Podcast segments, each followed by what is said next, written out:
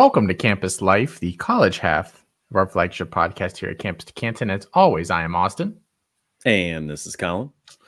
Um, I don't even know how to start this one out. I didn't. I didn't. Uh, didn't plan an intro here. More college football. Woo. Ooh, that was phenomenal. Open. That's That just really a good.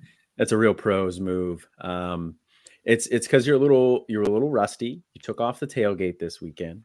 I left did. me to host. I did. Um, so I probably should have just drove this one too, just to kind of ease you back in.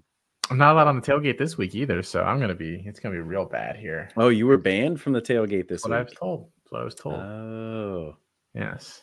uh, I believe I will be on this week, but I think what Felix is Felix is hosting. I think this week. Probably. I think there's ulterior motives there. I think Felix just wants to host a show. that could be that could I- be. He doesn't get enough of that on Wednesdays. I'm on to him. I'm on to him. He's not letting me on Wednesday either. Mm. So I'm just talking mad crap in our text with Pick the it. group with the Devy debate clan because they they're not having me on this week. So I'm you know, Boycott, I'm gonna talk a big game and then I have to show up and back it up. It's great. It's great. boycott, boycott. Thank you. I think everyone should boycott. Everyone should tweet at Felix too. Everybody tweeted Felix. Just the rudest thing you can think of. Like you hope he steps on a Lego or you know Mm. stuff like that. Stuff like that. Tell Felix. My uh, when I was a kid, the rudest thing I ever said to my mom was, "I hope that she got sprayed by a skunk." I think that's a good one because I it's could totally see you saying that too. yeah, because it's not one that you know is damaging physically or anything like that. But man, it would suck. So that's that's a good that's a good go to if you hope that if you use the Lego one. I think that's a next up. So I didn't I didn't expect the beginning of the season here or the beginning of the episode here to take this turn. We don't have a good Austin story in my family, but we have a really good one about my brother, uh, who when he was little um, was aware of what stranger danger was, and he didn't like what my mom was saying to him in Uh-oh. the mall, so he yelled out that she wasn't his mom, and uh, Mm. they were detained by security until my mom could You. provide his birth certificate. wow, that's man, that's a bad one. yeah, yeah. That's a my brother one. was like three or four. He was really little. Uh, um, okay, but okay. yeah he he uh he did that and my brother for anybody who doesn't know looks nothing like my mom he looks like my dad so uh, that's a tough one that's a Yeah. tough one my mom my mom got a little drunk and told that story at our at our wedding really loud like everybody and I bet your brother loved that. probably and he's getting married now so she'll probably get drunk and say it at his too Probably, Uh, good chance. yeah fun fun times uh, good family stories like that or you know just everyone's got a few of them Oh, yeah. uh, Mhm. they're they're always good. Um, all right, well let's let's talk some college football here. Before we do that, just make sure, as per usual, you're checking out everything over at campus2canton.com. Um, the, uh, the the in season content's just chugging along, all sorts of different waiver wire, roster management, uh, start sit, DFS, pretty much anything else the unit in season. We're doing it either in podcast form, article form. Um, if you're not using our tools for research, I think you're missing out a little bit too. Oh yeah. I think some people don't even Big time. necessarily realize uh, some of the tools that we have. Um, a lot of the data that we pull for the show, we, we pull off there. Uh, we were talking Mhm. this week, for instance, on Twitter about um, Luther Burden, who we're actually going to talk about here tonight. He has uh, he's putting up an insane uh, production from an efficiency standpoint. You can go on our website and filter every single wide receiver back to 2006, I believe, 2006, 2007, um, and, and filter like basically any kind of stat you can think of. Um, so we're playing playing around with a lot of that this week. So yeah, go check all that out over at Campus to Canton. And a lot of those tools uh, come with either our, our, our two ninety nine membership or our four ninety nine uh, a month membership. So um, not not a lot uh, to get in there. All downloadable, and you can play around with the the Excel files. And I, I'm not very tech savvy, so I don't know what you do with them. But you download them and put them somewhere. I don't know, maybe frame them. I, I don't know. I don't know what people do. But go ahead, check that out.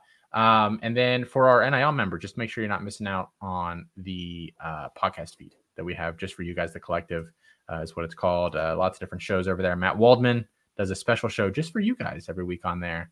Um, Definitely Uh, check those out. yeah, I do a, a key takeaway show about 45 minutes every uh, Monday. This week it's dropping on Tuesday because I've been busy. And then a strategy show with Nelly, which you're on this week, Colin. I am. Yes, we we did pre-record it.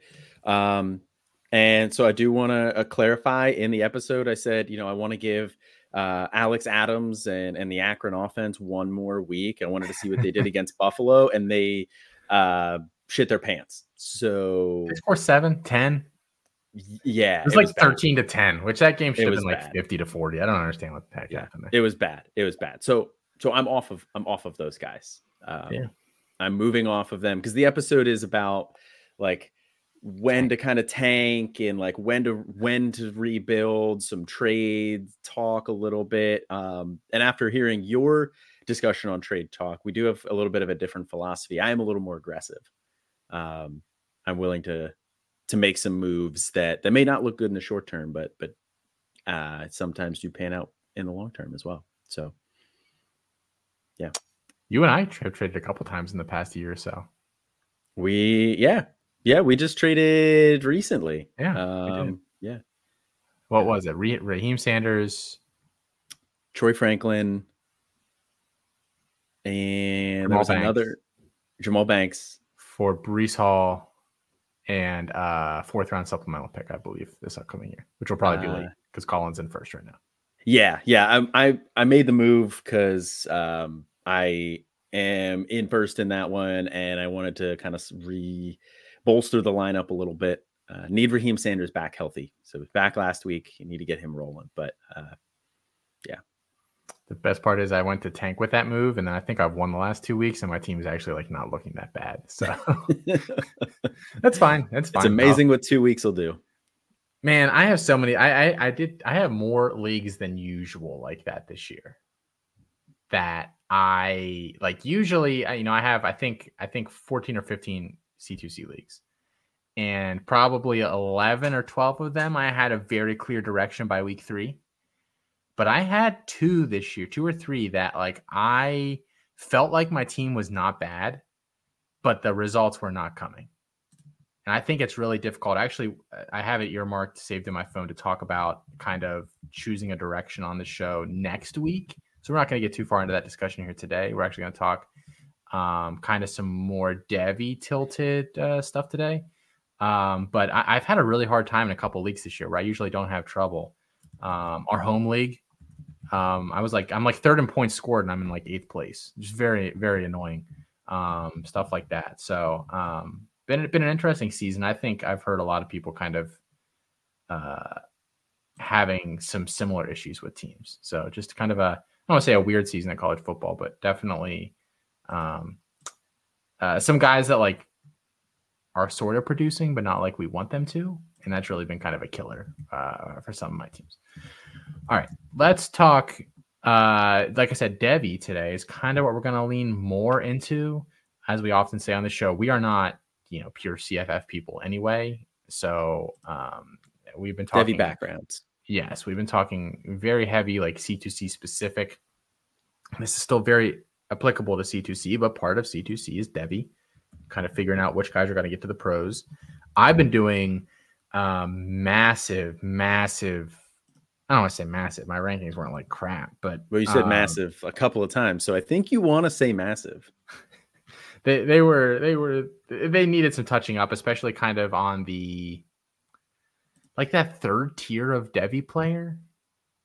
Like yeah. you've got your obvious guys, you kind of got those middle guys. It's either like freshmen that are kind of breaking out, or like guys that have kind of disappointed this year. And then there are those players after that that you don't really know what to do with. I've I've been tinkering around in there.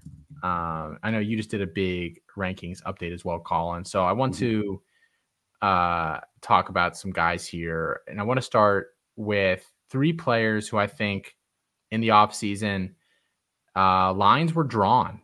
You were either they were for or against, and you you there was no uh, kind of towing the middle line. So I want to give those three players our first discussion here, and the first one is Luther Burden, who had had his haters, had his proponents. I think the haters were uh, the argument. I was not a hater, so I'm trying to. I don't want to frame this incorrectly for them, but I think the argument was that he was not efficient last year at all at Missouri. He was used more as, as an extension of the run game, as a gadgety guy um, rather than kind of uh, showcasing a full wide receiver skill set. Um, that the Missouri offense probably wasn't going to improve that much this year. I mean, it's not like they went out and upgraded quarterback, you know, brought in you know some amazing offensive minded guru. Um, and um, yeah, I, I, think those were kind of the two two big reasons there. I think the people that liked him kind of highlighted that he beat all the year one zero markers, all eight of them, and that um, he with with uh, the departure of um, uh, Dominic Lovett that he probably would step into a, a, role that was a little more diverse. And I think the uh, the haters have lost this one if I had to guess so far, Burden is leading um, the Power Five, and I think all of college football in receiving uh, right now. Uh, he has uh, been working primarily out of the slot, but has um, had a lot more catches downfield. He's uh, showcased still kind of that YAC ability that people were kind of comparing him to uh, Deebo Samuel in the offseason. So uh, Luther Burden, he never dropped out of my top eight wide receivers, um, but I did drop him a, a couple of spots in the offseason did I like where do you have him right now, Colin, in your rankings? Should, should we, you know, where, where should we have him? I, I have him as my wide receiver four um, for Devy. Okay. Um, I had him as my wide receiver three. I actually have him as wide receiver four for uh, C2C as well. Um, I had him as wide receiver three. Evan Stewart jumped him, uh, but I was I was always a, a, a Luther Burden guy. I, I, believed in Luther Burden. I believed in the talent. Um, and, you know, last year as a freshman, did he have low aDOT? Yeah, absolutely. But that offense wasn't super creative. That's really just kind of what they were asking him to do was work short and around the line of scrimmage. But it was really encouraging the usage he saw as a true freshman. And then coming into this year with um, more the uh, incoming offensive yeah, incoming Fre- yeah. Uh, offensive coordinator from Fresno State, who I, th- I, think is it Kip Moore? Is that his name? I don't know. I don't know. Something like that. Um, but with him coming in, I knew this offense was going to be a little bit more creative with how they used him. Uh, so I was falling more on his production overall and what I saw on his high school tape. So I never really moved off of Luther Burden. So Luther Burden dropping from three to four is more just a um, shout out to what Evan Stewart has been able to do and how good he has looked, more so than any sort of an indictment on Luther Burden. We don't have a lot of um, uh, recorded athletic measurables for Burden, so we don't have like if you use our athletic comparison tool over at C2C, I kind of if I haven't really watched a player before, sometimes I'll just start there just to try to get an idea of what kind of athlete they are from a um, like you know a, a 40 perspective or you know some of these other metrics that we use. If we have an on-field uh, speed um, calculation for them that'll be on there too. Um, but we only have we only have speed for him which i uh, suspect is an on-field score 79th percentile uh, which isn't bad uh, gives like some weird comps that i quite frankly for him uh, probably aren't that useful because we don't have markings for any of the other guys so you can't like his athletic comps aren't that strong on the site but you know, I, I don't think you know, Pierre, Pierre Garcon's on there. I guess that's really the only NFL guy that I yeah, okay uh, recognized, which I think is an interesting one. I don't think they're really similar stylistically at all, uh, but but uh, comparable size. Um, so I, you know, looking at that kind of stuff, I think you you kind of have to start digging into some of the other metrics. Um, he is playing about 85% of the time in the slot this year. Um, so basically full time slot guy at this stage. Um, and the aDOT, I think, I think what's going to concern people is the aDOT has gone down. Uh, 7.6 this year. Last year it was like closer to 10, which is actually not a bad aDOT. I don't know why people were were, dogging uh, how he was used last year because uh, that, that's really not that bad. But if you look at his receiving depth and how many receptions he's getting downfield and in the intermediate section of the field, they're basically either using him like directly behind the line of scrimmage or he's going intermediate or deep. Like so basically like they're saying you're our best player. We're either just going to get the ball in your hands or you're going to function as a receiver downfield. I love that about him. He's already got um, five catches over 20 yards, uh, which and I don't believe he had that many all of last year. Um, so yeah, he had one reception over 20 yards last year. Like he he's been way more effective downfield, had a 5.9 catch rate on targets uh, beyond 20 yards. And that's where I think he's really improved this year. He's about 50% this year. So he's a guy that I think has really rounded out his game. And I think with the athletic gifts, I, I think he'll run below four five. Um, I, I, don't know. I mean, I think I, I, think he's a first round draft pick. I do. I think it'll be like him, Evan Stewart, um, one or two other guys you can kind of argue in there. But I think as of now, the, Stewart and Burden are the two that I would bet money on being first rounders in a year's time. Yeah, I would I would completely agree with that. I like I said, I never really moved off of Burden, but I think Stewart has moved into that round one conversation for me. And I agree, Luther Burden uh, is looking like he'll be a first round wide receiver. I think that you know the the big question mark is is Missouri going to be able to keep him there? He flirted with leaving last time. I think he will end up staying there, which makes me I don't want to say second guess that first round draft capital, but uh, if he were to like transfer to Alabama or USC or something like that, then obviously we would feel a lot better about it. Uh, but I still feel pretty good with his profile overall. Then I think the NFL will like his skill set and like his profile, even though they don't really lean quite as much on some of these analytical metrics that you know the fantasy community tends to look at. The thing is, I actually think going somewhere else would be bad because Brady Cook has been cooking this year. He has. That's a good he's, point. He's actually been pretty good. Um, I've watched a couple of Missouri games now, and I really didn't think much of him at all coming into the year. And I still don't. I, I know we're not talking like legitimate NFL prospect here or anything, but uh, he's like more than good enough to run a college offense. Like he's a pretty good college quarterback at this stage. He can run a little bit, so t- defenses have to respect that. So I I think he's really interesting, and they are in on uh, another five star kid from next year as well, Ryan Wingo. Oh, actually, yeah, who's actually kind of a similar player to Luther Burden. I think like like Burden for all of like his usage, I don't think he was that raw coming in. Like he wasn't a super refined guy, but I wouldn't I wouldn't have necessarily classified him as super raw either. Ryan Wingo is. He is um, almost Hykeem Williams ish uh, in his uh, rawness. Um, but Missouri is the kind of school that you want those kind of guys to go to because maybe they can get on the field early and, and work out the kinks. So, um, yeah, I think, you know, Burden, I have a hard time moving him above any of the guys I have ahead of him now. Um, some of the true freshmen in there that have been good, you know, Zachariah Branch, Johntay Cook, um, Stewart. Um, I believe I have uh, Egbuka and uh, Harrison above him as well. But after that, I mean, I think he he slots firmly in there, and I think you could argue him over one or two of the guys in front of him there. Yeah, I, I, think you could you could argue with slotting him a little bit higher, um, but I mean, I I don't have him. I'm not going to slot him any higher than what I have him. Yeah, um, because if you're talking C2C, I mean, I I don't think another year like this year is out of the question next year. No, assuming he's healthy. So over 600 yards, 40 uh, something touchdowns. He's he's top five uh, in both those categories, uh, and has five touchdowns as well. Um, let's talk about Quinn Ewers, Texas quarterback. Um, I think we all know what his issues were last year. You know, wasn't that accurate deep. Um, after he came back from that shoulder injury that he suffered against Bama, he was not. Um, he just wasn't generally very effective. He, he, he I think his wide receivers bailed him out more than he was helping them. But this year, he's been excellent. He only has one game below 60 uh, percent completion percentage. Um, he's been cooking the past couple of weeks, uh, so over 70%.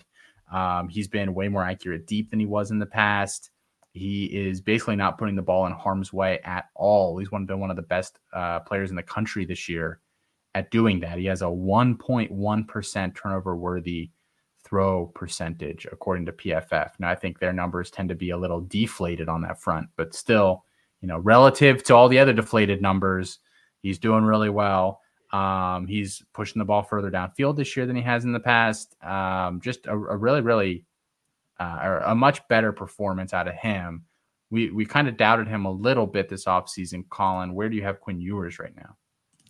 Uh, so I have never really doubted him either. I mean, the the theme of the, the guys that you're you're talking about are guys that the public has definitely soured on um, at stretches, but I am notoriously slower to move off of guys, especially quarterbacks. Yeah. Um, and are. that can, yeah, and that can, you know, be good in situations like um, Zach Charbonnet um, and Jalen McMillan. and that can also really hurt me at times. Guys like Jermaine Burton, um, and uh, there's other guys too that I'm I'm just not thinking of off the top of my head. But that's not the point of this segment. Quinn Ewers, though, is and has been my QB three um, across the board here. So I was getting a little bit nervous um, heading into this year, but he's answered some questions. He hasn't looked perfect, but he has looked better. And I think the other big thing for me is that there's just nobody else that I have thought looks better than Ewers. Um, there were some guys who did climb in my rankings um, from where they were. Like guys like Shedeur Sanders has climbed a bit. Guys like JJ McCarthy has climbed a little bit. Michael Penix has climbed a little.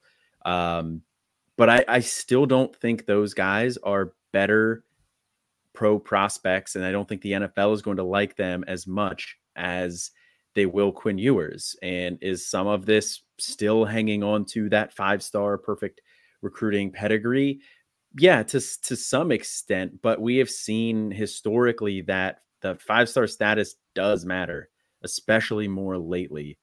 So I think the NFL is still going to like Ewers. I think he's answering a lot of questions this year. He has looked better. So I still have him as my my QB three. I think my one big issue with Ewers it still really gives me pause is that I think if you can, and this is true for a lot of quarterbacks, like this isn't a uniquely Quinn problem, but if you can move him off his spot, I think he's way less effective, generally speaking, especially if he has to kind of step up and then out of the pocket. I don't think he does that well. I think he, um, I think he actually does a really good job of keeping his eyes downfield but you can tell in terms of like once he gets out of the pocket, like I think he feels the rush pretty good in the pocket. Like he's got pretty good pocket presence, but he is not comfortable feeling pressure around him once he's out. Like he knows what's going on behind him when he's in the pocket, but as soon as he gets out, like he he doesn't have a, a sense of where those guys are. He kind of trips over his own feet because you can tell he's panicking a little bit. He trips over his own feet a lot when he's kind of scrambling out in those situations. And those are the things that worry me a little bit, especially because we always talk about now how the NFL is drifting more toward, you know, you've as a quarterback, you have to be able to uh, consistently get out of the pocket and throw on the run and make plays outside of structure. Um, and uh, you know, if, if the the offense is accounting for 10 guys and they leave that 11th guy as a quarterback, you got to be able to make to beat him to create that time for yourself. That we see a lot of those scenarios in the NFL, and I still don't think that he does that very well. But I think some of the other stuff in terms of uh, getting his footwork more ironed out, in terms of uh, being more consistent downfield, um, and I think in terms of like there were a lot of miscommunications last year, and whether they were his fault or the wide receiver's fault, at some point, like just the, the people have to get on the same page, right? Like whoever's fault is it is. Like if the wide, if you know that, that Xavier Worthy is never going to run and sit, you know, never going to run the post when it's there, he's going to sit instead. Like you've you've got to you, like an option route. You've got to be able to just know, oh, okay, I'm not going to throw that post because he ain't going there. He's cutting the route off at, at 20 yards and sitting down in that, that pocket that he thinks is going to be there. So I think stuff like that he's gotten a lot better with. I I'm interested to see how he does this weekend against Oklahoma because I don't think yeah. Oklahoma's defense is great, but I do think they can cause some havoc on the back end. They've got some pretty solid DBs. They have a decent pass rush, and I think they will be able to kind of scheme some things up to try to give him a little bit of trouble. So I am interested to see like if he goes out and has a really good game against them, uh I'll I'll probably start coming around a little bit, but I have dropped him. I think he's outside or just in, I think he's inside my top 15, but barely at the quarterback position. Wow. Yeah. Wow. Yeah. yeah. You plummeted him. Yeah. Well, the problem is like you have to I had to, in my opinion, put him outside the top five freshmen at this point. Just because I think they are a much safer investment. And that's kind of uh, how I hmm. especially I rank, especially a quarterback, those top guys. So that fair. already put him at like 11 or 12. Like because you've got in the top the top grouping that you've got Maye, you've got uh, uh, Caleb Williams, you've got those five freshmen, you've got Drew Allar, who I think has had his own issues this year, but we don't need to talk about that today. Um, I'm trying to think who else is in there. There's somebody else in there too. Weigman. Yes, Weigman. So that's nine. And then I think you start talking about the guys that I've kind of said I think are more QB3 in this class. I did a big segment last week, and mm-hmm. now that it's been a week, I can say this like publicly, not just to our NIL members. I'm between, depending on the category you're looking at, JJ McCarthy, uh, Michael Pratt, or Michael Penix. Those are kind of the three that I think have a chance to be QB3. So I have all three of those guys in front of him as well. So that puts him at 13 at the best. I think you're in a category there with uh, with with Shedeur, with him, with um, and for the record, Shedeur like has barely moved at all for me. I had him just outside that grouping. Um, I think you can probably toss Kyle McCord in there, a couple spots down, but I think he's in that group. Like it's a group of like five or six guys that I think we're kind of still trying to figure out exactly what they are. Yeah, I I just don't see McCarthy or Shedeur or some of those other guys as oh, better pro prospects than Quinn Ewers. I think McCarthy still has a lot of problems. I don't think McCarthy his, is a his profile's better today. I better today. I, I, mean, depends on what you're you're talking about. I mean, statistically, like uh, maybe, but I think Quinn Ewers is still a, a better quarterback and a better pro prospect. I think he's got better tools. I think McCarthy really still kind of struggles inside of structure, and we saw him throw was it three interceptions against Bowling Green. Like he yeah, hasn't, he hasn't thrown another one the rest of the season. Yeah, but who's mean, he played? Well, you want to talk about him throwing against Bowling Green against he's played better teams than that this year, and he hasn't thrown. I mean, I'm just saying, like that's. I, I mean, that's fair, but like I'm just he he has not played anybody, and he has not in my mind, looked Quinn, great. Quinn went 11 for 21 against Wyoming. Like, if you want to play that game, I mean, there, there, there are games like that for every quarterback. I think you can point to where they're at their best, and it's not a, it's a kind of a flat performance. Uh, Michael Penix didn't throw a touchdown this weekend, although he did throw for like 300 yards. So, yeah, not, I, not a great example. But I mean, I think there's there's games like that for pretty much everybody. Yeah, Ewers. The biggest problem I have with Ewers, honestly, is he plays to his competition. He plays up yeah. when it's a good team, and he plays down when it's not a good team. Like Wyoming, he didn't play look that look that great against Rice, but he looked good against Alabama. He looked good last week against Kansas. Um, so I think with JJ McCarthy, there there hasn't been a game yet this year where he has needed to play up to the comp- level of competition. So my I am still on my prior evaluation of him until we see him look good against Penn State, against Ohio State, um, somebody you know somebody like that. I think those are really going to be the two or in the playoff. Um, because he's still uh, I, I, still can't get over some of those boneheaded decisions that he made last year. So i am not there yet on mccarthy and some of these other guys. I have moved Shedeur up pretty significantly. Um, he is sitting at 11 for me and i know this isn't a Shedeur sanders yeah. talk, conversation but i had him previously down in like the mid 20s yeah because that was a that was I want to call it a big discussion when we did the Devy uh, guide, but I was surprised. I think I had him like QB 16 or 17, like in that group, like right mm-hmm. outside of like kind of the, the top guys, just because I thought the upside was great and the downside was terrible. But you point to any of the guys behind him and say, you know, that Same the thing. upside was any better. And uh, the mystery box effect does kind of uh, bump some guys up sometimes. Mm-hmm. So um, I think he's been an interesting guy. He has, yeah, like I said, he hasn't really moved any for me.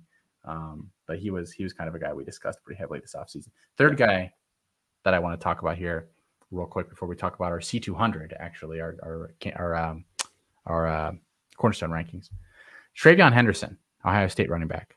I think, um, I think he got his value got nuked pretty hard, and you can still say you know he was a top uh, 15, 18 selection in drafts this year. Um, so you know how, how far did he drop? But compared to as a top four pick, pretty much locked in last year. Um, I think that's a pretty uh, steep steep drop there. Henderson uh, last season suffered a couple of different injuries, including some stuff that was more serious than we knew at the time. Um, and, and, so, and he tried to play through it. And that can sometimes be a prospect's worst uh, enemy. If you want to talk about another Ohio State running back that did that uh, a few years back, we can point to J.K. Dobbins, who had that awful sophomore season because he had a bad injury and tried to play through it and looked like crap. Henderson, uh, as a freshman, I just want to point out like uh, I am not a huge, huge believer in rush yards over expected. I think it's uh, useful to an extent. Mm-hmm. But if you just want to break down, which you can do on campuscant.com with our rush yards over expected tool, our proprietary um, um, uh, Proprietary formula tool. there. Mhm. Um, Travion, as a true freshman, averaged 0.48 rush yards over expected per attempt. So every time he rushed the ball, he got about half a yard more than you would expect a comparable running back to do in that similar situation. As a sophomore, he got negative 0.37 rush yards over expected per attempt. So he was losing 3.7 yards Not more great, than Bob. you would expect. Not great, That- Bob. Not good. Not good. This year, 0.89 rush yards over expected per attempt. He's getting almost a full rush yard more per Snip, snap, attempt snip, snap. than you would expect. And I think it's because he's healthy. Mhm. And it is a small sample size. I think rush yards over expected is one of those uh, metrics that is way less useful in a small sample and way more useful once you get um, you know deeper into the season. Um, so I don't want to you know draw like a huge conclusion. He's only gotten what like 50 carries or something this year, but been very encouraging. I think he has looked like that kind of first step is back. Um, they still aren't using him as a receiver as we want him to, but I think that's more of a scheme issue because we've seen him be Yeah. more than competent, very, very good as a receiver. Um, I I bumped him from one to two. I felt kind of bad doing it. I, I'm kind of tempted to put him back at one. Okay. All right. I uh I was I was wondering where you were where you were kind of going with that. Um like where you would have him. Uh, I have him at 3. I bumped him from 2 to 3. So Singleton is one. Mhm. I had I have Raheim Sanders ahead of him. Okay. I was gonna And- get Judkins. No, Judkins is just behind him. Okay. Um, I still have Sanders ahead of him. I get it. Those two are very close for me, and I, and Quinshon's not that far behind those two either. Um, but with Sanders, he's been banged up, so and, and there's not really like any NFL buzz. I think I saw you mention that at some point in time, which there's just like no real NFL buzz, which is bizarre. Dane Brugler had him like ranked r- disgustingly low, which I don't get. Yeah, And Brugler, like I kind of like you you pay attention because he's putting names on the radar, but I also like this far in advance, I'm comfortable sometimes being like, okay, Brugler doesn't have him there. But at running back, I'm probably listening to Brugler because he's got a pretty good uh, Yeah. track record with with running backs. He does. So that's that's a, a, a discussion for another day on Sanders. But yeah, so I've dropped TreVeyon one spot. I think I can excuse a decent amount of the um, you know situation from last year due to injuries. Uh, I think a lot of concerns that are are brought up, and you know, Felix and Matt Waldman talked about TreVeyon on uh, the NIL podcast feed. They broke him down very in depth, and I agree with a lot of the things that they said you know, and, and Felix has said it before. TreVeyon runs soft. He does not lower the shoulder and try and run through people. He would rather try to run around you. And that is a little bit of a concern of mine. But when you are as dynamic and as shifty as he is, um, I still think there's a, a very high ceiling there for TreVeyon and his pass game usage, which we have seen before and are not seeing at Ohio State. But again, I kind of attribute that more to scheme, like you were saying. I still think he has a an NFL skill set. I think the NFL is still going to like him. Uh, is he a first round running back? No, I, I don't. Nick Singleton might be the only first round running back I see currently in college football. I don't think Singleton's a first round pick today. I I think it's like borderline, but I think he's the only one that I would argue is I could see it for, to be honest. So, but I, that's not necessarily a knock on TreVeyon. The running back position has been generally devalued, and I think TreVeyon is still a top 50 pick in the NFL draft. So I still think he'll go in like the the mid to upper part of the second round. So I think he'll get that draft capital. Um, so I I haven't really dropped him that much. He's what everyone wants Donovan Edwards to be. Like they're praying so hard that Donovan Edwards can learn to run between the tackles. And it's just like,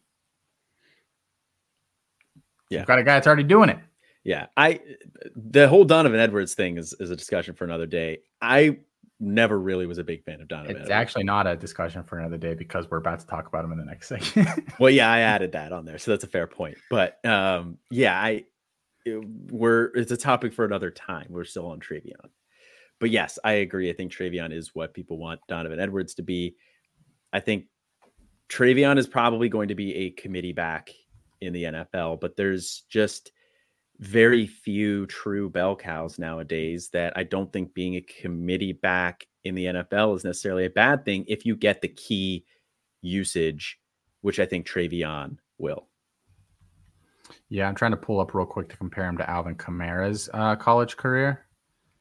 Um, oh, okay. Um, because I think everyone wants to compare kind of some of these like not quite scat back, but probably not quite well rounded enough to be um, like you know 20 carry NFL guys.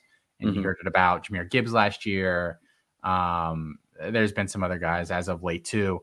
Um, but I actually think if you go and look at Kamara's um, kind of underlying stats in college, TreVeyon actually does compare kind of favorably. TreVeyon's also over 210 pounds, so he's got yeah. that going for him. Where guys like Gibbs and um, Donovan Edwards and um, I don't know De'Von Achane, although I don't, I think that's like almost a different category of player. Um, you're looking like you're right on De'Von Achane, by the way. I was we, don't, we don't have Canton Bound anymore, so I was yeah. hoping to never have to address this. Um, yeah, but. that's fine. I mean, hey, you you brought it up. I didn't. I have a lot of I have a lot of uh, and it, I have a lot of De'Von Achane, so I'm I'm happy to sit over here with with my pile of De'Von chains and just just smile. well, I made it easier for you to pick them up then, so you're welcome. You did. Mm-hmm. You're welcome. Mm-hmm. Um, I think what the big thing for TreVeyon is going to be where he goes. I think he's a way better zone runner. Mm-hmm. So um, you know, I think that's becoming a little more common in the NFL because I think a lot of backs are coming out of college right now. And I think I don't know if it's because of how many plays are getting run out of shotgun now, or it's just because offensive linemen are getting worse and zones usually a little bit easier. If you just have like a you know an athletic guy in there, it's mobile. You can kind of get him moving some guys out of space. I don't know the exact reason, but it seems like a zone is becoming a little more uh, popular and has been over the past couple years. So there are more options, but I really think if it goes somewhere that had that that runs way more zone than than gap type uh, stuff, I think he'll be fine. I think he'll be pretty good, and I think he is closer to a a Kamara running back in air quotes than Jahmyr Gibbs, even if Jahmyr Gibbs um, is probably the better receiver. You know yeah. what I mean? Like, yeah, you know, on that that scale of things, because Gibbs was not a good rusher like between the tackles at all in college. So yeah, not not particularly. I mean, he he got better in his in his last year at Alabama there. Um, but yeah, he wasn't a particularly great in between the tackles runner. It's going to depend a lot on on where he, TreVeyon ends up, but I am still pretty high on TreVeyon. From a rush yards over expected metric, Gibbs's year at Alabama is significantly worse than anything TreVeyon has put up so far in his career too. So again, not a perfect stat, but I think it does kind of show, really, especially kind of your ability to to win between the tackles. Mm-hmm. And Gibbs was very poor at it. So Henderson, um, you know, I, I, think I'm I'm comparing him to all of Alvin, Alvin Kamara's years and all of Jahmyr Gibbs' years, and his 2021 was just as good as any of them. And if his 2023 continues, it would be the best year of any of those those years for these backs. Uh, actually, that's a lie. Alvin Kamara's uh, 2015 season, so his second to last season, he did have just over one rush yard uh, over expected per attempt. So, but in that ballpark, so pretty pretty good year there uh, for TreVeyon overall. All right, let's move into our cornerstone rankings, and we do have these over at campuscant.com. I forget exactly which membership level they're for. I think it's just NIL. You sure? No, I think they're available for more than that, more people than that. We get people that ask about it in the Discord. I wanted to say it was just NIL, but uh, I I could be wrong. Yeah, I don't I, I don't I don't think that's correct, but I don't know. Um, we have our cornerstone rankings, and they combine NFL and college players into one list, 200. Every like the the six rankers or whatever we have have the top 200s um, and then it averages them all together. Um, we don't allow people to kind of download or sort by our individual lists because we kind of yeah. want to give like a aggregated kind of almost like consensus mm-hmm. um, ranking. I think we think that's a little more valuable than being able to look at each of us individually. Yeah. Um, so this might not necessarily be reflective of like the group, but if, at times I do like to go through and kind of say what changes I've been making Just so people can get a feel for because you know if I move a guy but nobody else on our group moves a guy, like he doesn't show up there, but I like him. Um, so let's talk about some guys. I actually want to talk about the the players we've moved out first that we had in our top 200 that were college players. Um, I have a handful. I probably have more than this that I can't remember uh, over the past four weeks. Uh, Colin, um, yeah, actually, I, I think most of the guys that you you've moved, I've moved as well. Do you want to start with Donovan Edwards since you kind of teased it earlier? Yeah, yeah, we can do that. Um, okay. I, I, I, agree. I think a lot of the guys that you've moved on your that you have on your list there are also guys that I have moved in and out. I think our our changes are fairly similar here. Um, but we'll start with Donovan Edwards, and that's a guy that I have moved out of my C200. Um, he has just not looked good running between the tackles, and I I didn't think he did last year either. Um, but he's so dynamic of a receiver and out in open space that I was almost willing to overlook that a little bit and think that okay, maybe he can grow uh, and learn to run in between the tackles, but he's still in his third year, has really not been able to show that at this point. And like some people have pointed out, you know, that Michigan is a very run running back friendly scheme and system. And if he can't run between the tackles at, at Michigan, where that offensive line is dominating the teams that they're playing, I think it's just a skill set that he does not really have. You know, can he be a great third down back at the NFL level? I think there's there's definitely potential for that still. Um, but that's not somebody that I want inside my top 200 assets uh, for campus to Canton leagues. So I have dropped Donovan Edwards out of my C200. The problem with betting on guys like Edwards going into their uh, first year of draft eligibility is that um, if they don't, like they've had two years of probably not displaying a skill that you want them to display. And so if they don't do it the third year, that's kind of really the crusher for value. Mm-hmm. Um, so I yeah, Edwards is a tough one because I think we were like, well, if he just learns to run between the tackles, he's improving. But if he continues to improve, then uh, he's interesting, and he hasn't. So, and he's already said that he's gone after this year. Basically, oh, did he say that? I'm I missed I, that. I'm pretty sure he said he's basically gone after this year. Um, obviously, he could always change his mind, but I'm pretty sure he's he's gonna go it's funny because I don't think from like a scheme and situational type deal, I don't know that there's a better place for him than Michigan. But it's also like maybe he should get out of there and kind of prove that he can be the guy, like Zach Charbonnet did. Different mm-hmm. styles of players, but Charbonnet sure. went somewhere else where he could be a bell cow and show that he could be a bell cow. I don't know that's what Edwards has to do. Like I don't know that you want Edwards to go somewhere and run the ball 25 times a game, but um, I think everyone kind of views him right. I think maybe rightfully at this point as guy as a guy that at least for college purposes has been second fiddle to to Blake Corum for his entire career, and that's not uh, necessarily a good thing uh, for his uh, stock moving forward, especially if he does decide to lead after, lead after this year. Uh, we won't get any Corumless years for him. Um, I, I, have also bumped Devontez Walker out, Colin. Um, mm-hmm. I think this is just like a like you don't want to fade him too hard, but it's hard to argue he's a top 200 asset right now when he can't play football this year. It will be what his fifth year out of high school, or yeah. this year was his fifth year out of high school already. And I, I know this, yeah. late declare doesn't always bother me. I think it's got to be really situational. Mm-hmm. Uh, and his situation is certainly like an interesting one, but tough to argue that he's not played football at all for two years in college yeah. right now. Uh, COVID year where he uh, did they didn't practice at all and he transferred and then this year with the not getting the waiver. Yeah I, it really is a shame what the ncaa is doing to him honestly because i think this just completely derailed his nfl career. Because even if he if he comes back next year he's not going to get a chance to play with drake Maye, so he's not going to have all those eyes on him. He's not going to have this good quarterback with him. Um, and he's going to be in his sixth year. I think early declare for me, where we're talking like third year out of school, is more of a green light than declaring as a senior or late declaring is than a red light. But sixth year is tough. That I don't know if there's anybody who has succeeded in the NFL after being in college for that long.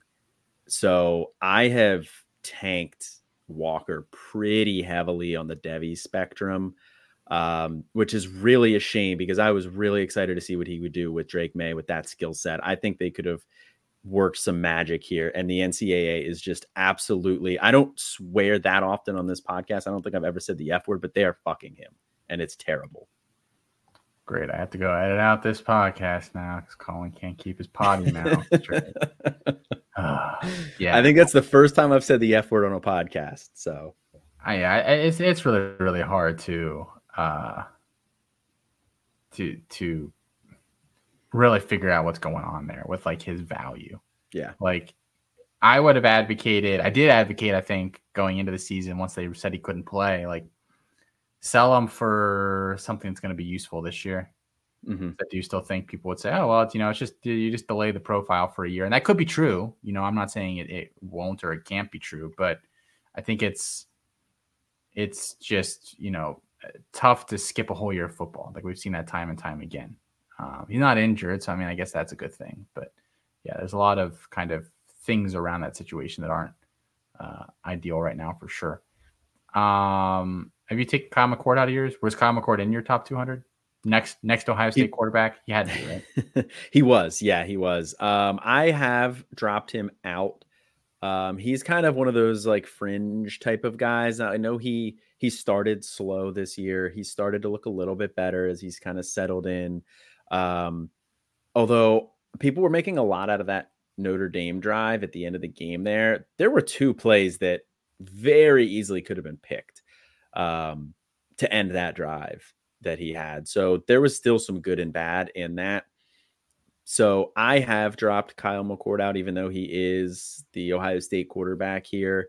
Uh, I think he is closer to a Mac Jones type of a prospect than anybody else we've seen come out of Ohio State recently. Then he then McCord is close to anybody else we've seen come out of Ohio State.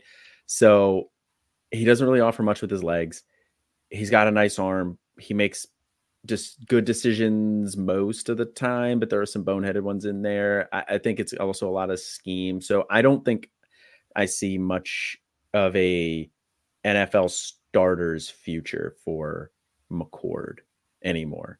I think he'll be like a long term NFL backup and maybe he gets a shot at some point. But I've I've dropped McCord a decent amount too. Now I haven't nuked him because he is still an Ohio State quarterback, but uh, I've I've dropped him out of my 200.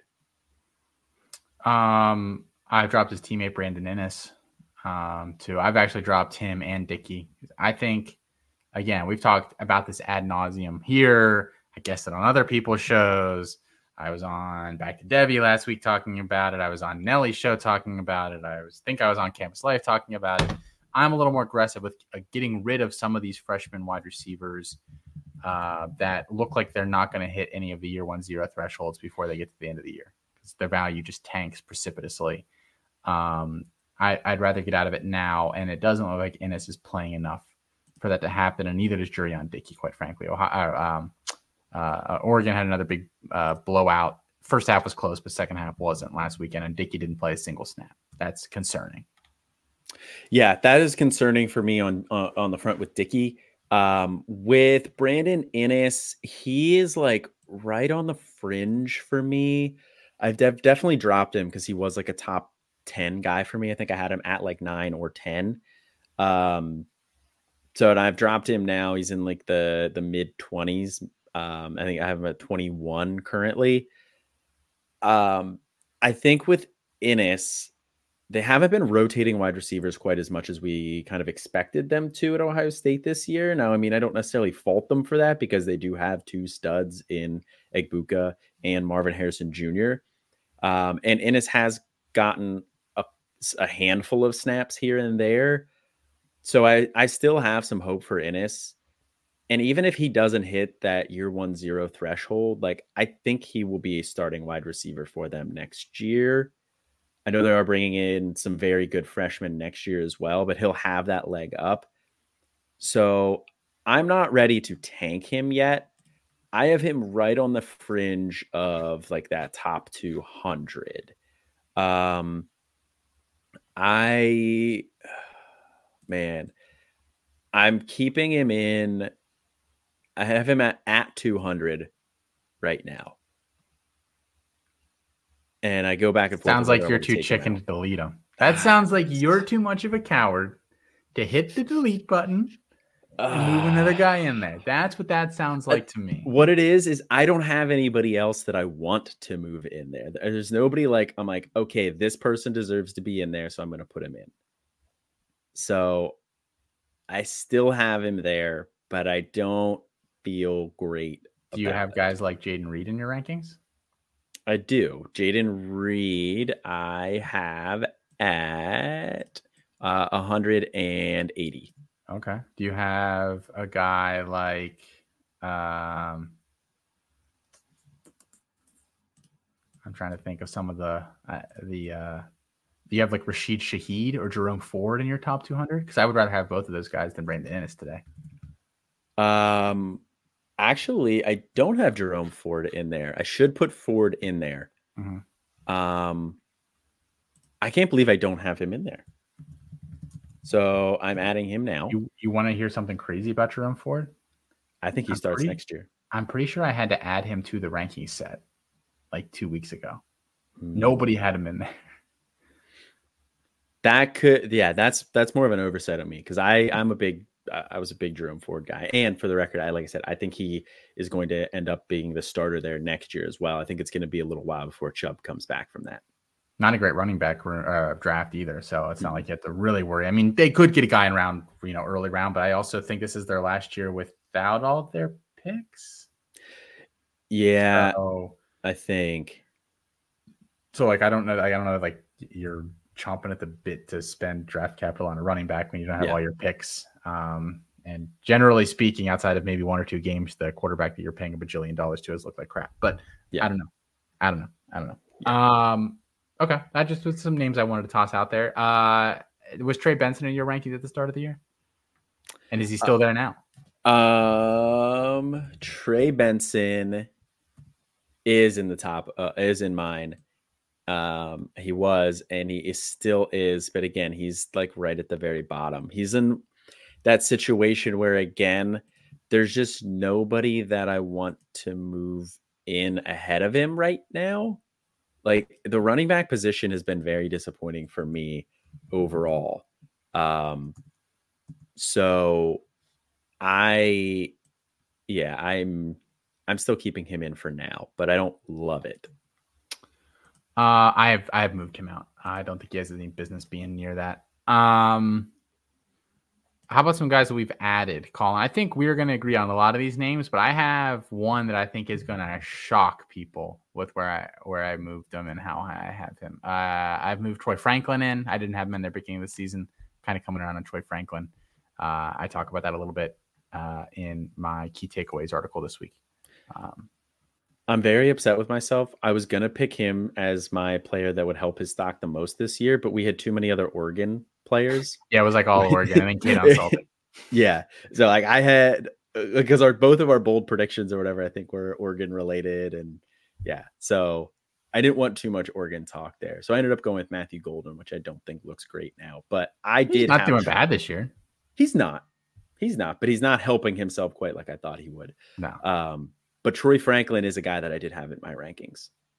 Yeah, I think he's pretty firmly a second round guy now. Yeah. I, I, can't put him too much higher than that for the NFL, but I think I think that's his range. It's pretty good wide receiver class. I've moved mm-hmm. Keon Coleman in. I think we've talked about him a little bit this season. Um, I think he's a pretty good wide receiver prospect. And if you look at some of those guys, you know, sit down and try to like rank, you know, your top 160 dynasty assets essentially, and then your top 40 college guys. I think I I have close to 50 right. college guys in, but um, like it's it's you think like some of these names maybe shouldn't appear, and then you sit down and actually do the exercise, and um, it's a little more uh, skewed than you would think. Yeah. Uh, Adonai Mitchell's moved into mine. He's at, he's at the very very bottom.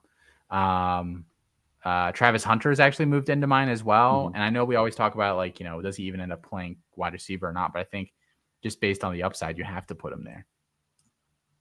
Yeah, yeah, I agree. I, I, did move Travis Hunter into mine as well. He's towards the bottom. Um, so I, I I'm not completely sold that he will be a long term uh, NFL receiver. I think he might choose corner. I don't know for sure, but like you said, just on the uh, just on the upside, I think you have to put him in there. Um, I've moved uh, Kaytron Allen in here, and I moved him pretty far up. I th- he was probably, you know, we I only ranked at 200, but he was probably one of those first few out. I have him at 148 overall. Is that is that too aggressive? I mean, he's been pretty good this year. No, I don't think that's I don't think that's too aggressive. Um, I have I have him in in mine as well. So, uh, where do you have Allen?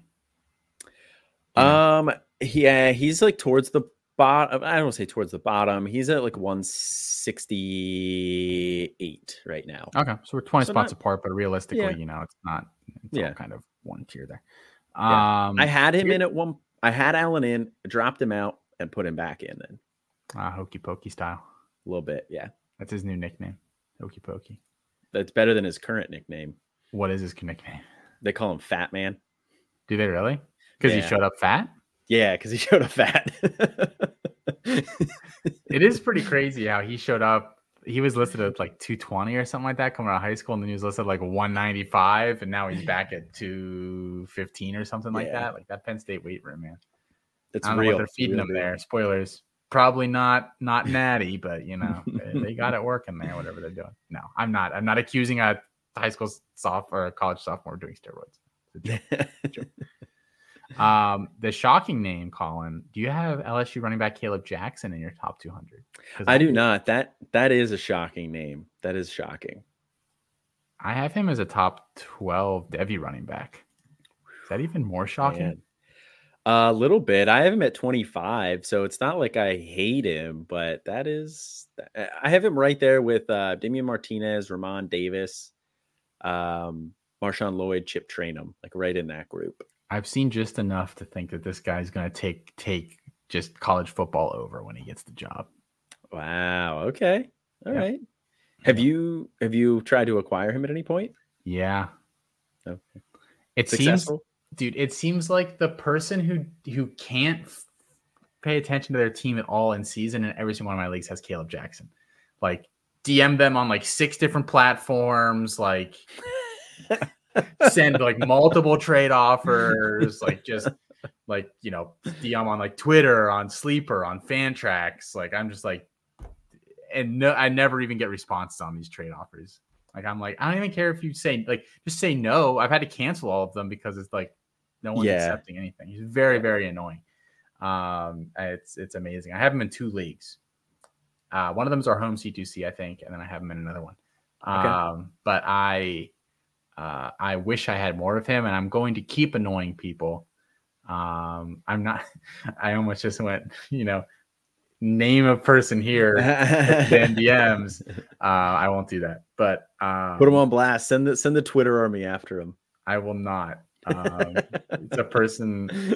It's multiple people, but the one that's been annoying me the most is a person who's like tangentially connected to the Devy community. It's been driving me freaking crazy. Mm. Um, so there's that. Uh, but I would like to acquire him, and I would spend. I don't know. I'd spend pretty heavy because I think next year's running back class kind of sucks. Yeah, I think that's fair. Like if it's a league where my team's good and it's probably going to be a late first, I'd offer my first for Jackson. Oh, okay. Okay. See if I could get someone to bite on that because he wasn't a first rounder and he hasn't played a lot this year.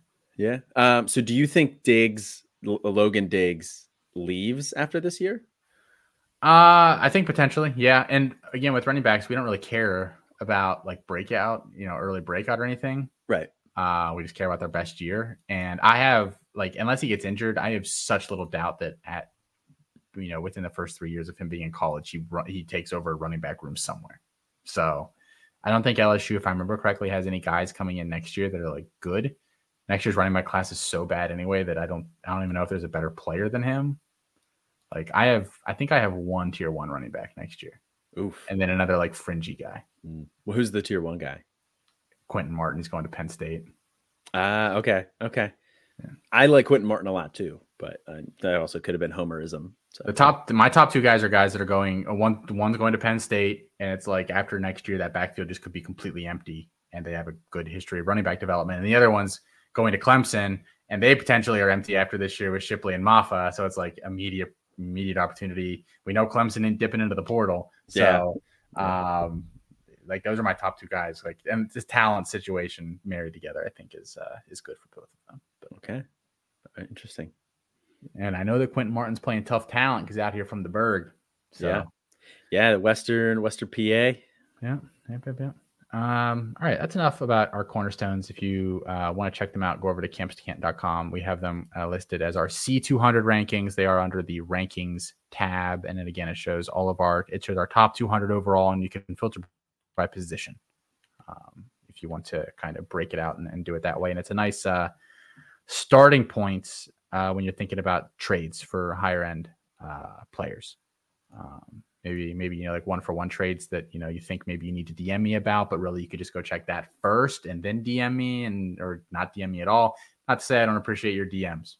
Just saying there are places out there for you to look. Uh, all right. So I had us planned actually Colin to do a full uh, two round uh, 2024 rookie draft. But I'm actually going to hold off on that for a week because we're almost an hour in here. Mm-hmm. And uh, that's going to take us a little while. We still have to do waivers and start sits. So we're going to save that till next week. Sits. That's going to be a long one. Yeah, we are. So we're, we're, like I said, we're saving that till next week. Shout out to the top performers of the week. Uh, real quick before we go into waiver wire, Jalen Raynor, quarterback at Arkansas State. If he's still available in your league, go get him. We're going to talk about that here in a minute. 58.65 points in six point passing touchdown leagues. Running back Ray Davis, who two idiots definitely did not tell you to sit this week against Florida with 53. I didn't tell you it twice. 53.9 points. Uh, Tory Horton, uh, wide receiver for Colorado State. For, for uh, anybody though that just uh, was wondering, I did follow my own advice. I did sit him, and it did cost me. So I don't have any Ray Davis, so there was nothing for me to actually sit there. Um, this was all academic for me. Um, and then uh, Brock Bowers led all the tight ends again. So shocker. I think that's his second time in a row. Of course. Oh yeah, it is the second time in a row, isn't it? Yep. Yeah. Two uh, two really nice weeks there for him. All right, let's dive into the waiver wire. Um, not I think we've kind of uh fluctuated over the past couple weeks, like good week, kind of thin week, good week, kind of thin week.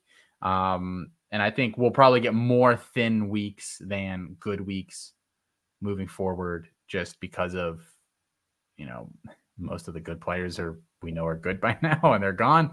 Um, but we do have a couple of names here that we just want to highlight. Limited waivers, and we've been referring to those as, as leagues that allow 10 or fewer pickups essentially. Um, Jalen Raynor, if he's still floating around out there, the Arkansas State quarterback, he's put up 40 plus points uh, in his two starts this year. He's a true freshman.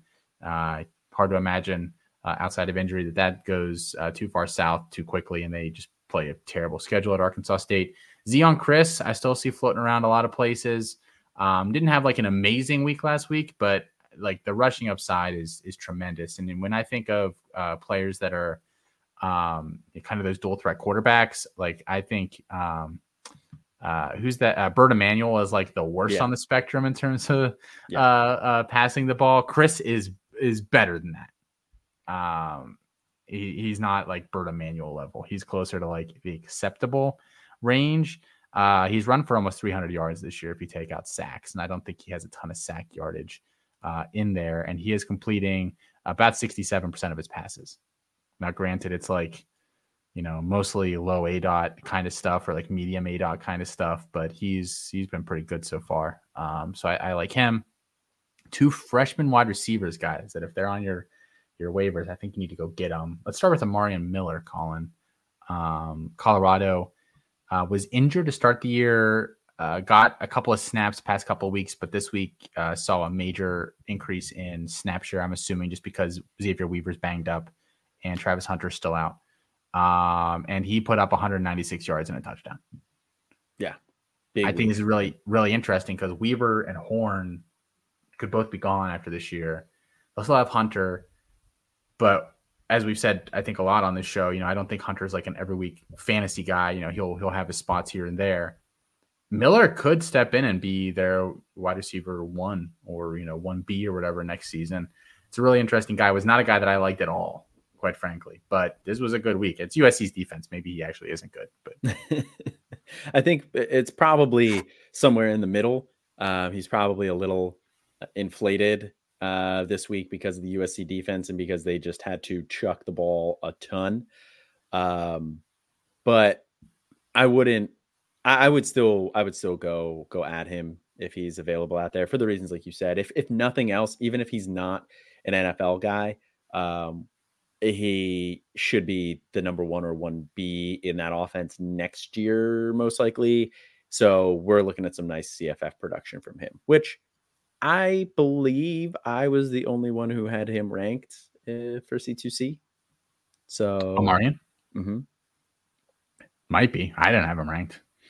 I, I had him as 168 and I have 170 wide receivers ranked. So, okay. he was right there at the bottom. He was right there in my tier of, um, at the very bottom of tier freshmen who have not really done anything, but like, I don't want to drop them all the way out yet. That's Jalen Smith, Jalen Brown, Andy Jean, DeAndre Moore, Omari Miller, Tayshawn Lyons, and Jaren Hamilton. So can I ask why you had him with those guys? with the like with that group like our i don't think our group as a collective was high on them where you just liked them uh, i liked the opportunity at colorado okay and i thought that they're you know i, I think he's he's solid um I, there, it's definitely some things he needs to clean up but kind of liked the opportunity so i was I intrigued i don't think we had him in our freshman guide at all uh, I'm, I'm actually I have it open right in front of me. I'm looking really hmm. quickly here. Um, Interesting. Okay. Do, do, do, do, We did 39th overall. Okay, so we kind of okay. like them. Yeah, as I said, I thought I thought we had him in there. Um, I didn't think I was on an island. Oh, like I said, I don't I don't love him or anything like that, but I think he's I think he was worth ranking. Yeah, uh, David wrote up his profile. Um, okay. And here's what here's what David had to say about him. Miller is one of the better receivers in this class at making catches through contact. He has solid change of direction, burst, and build up speed. He tracks the ball well over his shoulder and can make over the shoulder catches downfield.